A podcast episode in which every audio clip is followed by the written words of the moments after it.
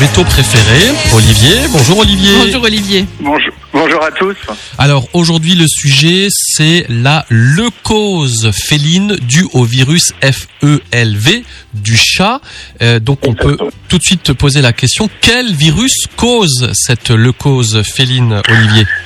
Donc c'est un rétrovirus, hein, pour être un peu plus scientifique, c'est un virus ARN qui a la particularité d'être très très contagieux. Et donc la maladie s'appelle la leucose. C'est une maladie qui va toucher tous les chats, il n'y a pas de différenciation entre les jeunes, les vieux, les mâles, les femelles. Et ce virus, on a la chance qu'il résiste pas longtemps dans le milieu extérieur, donc on parle de quelques heures vraiment au grand maximum.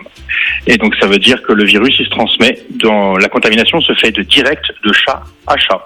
D'accord, donc justement, quel est le mode de transmission en fait du virus ? Donc ça va être dans tous les liquides corporels, donc le sang, la salive, tout ce qui est urine, tout ce qui est les sécrétions vaginales, lait et sperme. Donc en fait, il se transmet de chat en chat en cas de griffure, morsure, partage de gamelles ou éventuellement des léchages. D'accord. Avec alors, un chat comment malade. On voit que mon chat a cette leucose féline ? Quels sont les symptômes ?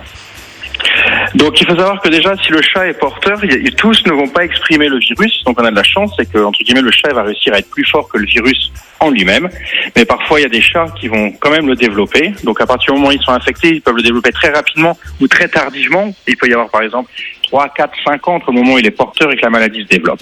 Quand la maladie se développe, il va y avoir des manifestations cliniques qui vont être vraiment, enfin un petit peu tous les organes qui vont être touchés, donc qu'est-ce que les gens vont voir ? Il va y avoir des fièvres, l'animal qui va être abattu, le pelage qui va devenir un peu moins beau, le chat qui va s'amaigrir, des troubles digestifs, des troubles éventuellement même respiratoires, des atteintes au niveau du système nerveux. Donc c'est vraiment une genre de maladie qui touche un petit peu tous les organes, hein. C'est une maladie généralisée, donc on a vraiment différents symptômes qui peuvent le faire. Et toi au cabinet, du coup, comment tu poses le diagnostic en fait ?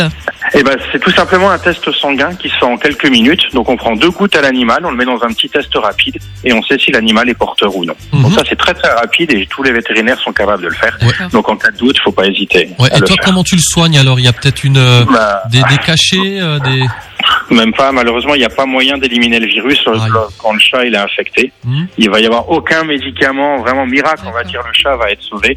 Donc on va essayer des interférons, donc c'est des antiviraux, mais souvent les résultats sont très très très aléatoires. Donc ça passe quoi. Donc malheureusement ça se soigne pas. Oui, en général ça passe pas. Donc quand l'animal a la leucose et qu'il exprime les symptômes, c'est pas bon signe. Et est-ce que tu as des conseils pour la prévention justement? Oui, tout simplement, il existe le vaccin contre la leucose féline. Donc c'est un vaccin qu'on peut faire à partir de l'âge de 8 semaines, 2 injections, donc une primo, un rappel. Et quand l'animal est vacciné, il ne peut plus avoir la leucose. Donc vaccinez vos animaux, et si vous avez un doute, faites-le tester pour être sûr qu'il ne contamine pas tous les chats aux alentours. Ah oui, c'est une bonne nouvelle. Est-ce que ça fait partie aussi des vaccins pas obligatoires ou pas ? Obligatoire non, mais qu'on fait systématiquement pour les chats qui vont dehors. D'accord, ok, très bien. Donc alors ça veut dire aussi si effectivement on a un chat d'intérieur et qu'il ne reste qu'à l'intérieur, il y a peu de risque d'attraper cette leucose. Il y a même aucun risque. Ok.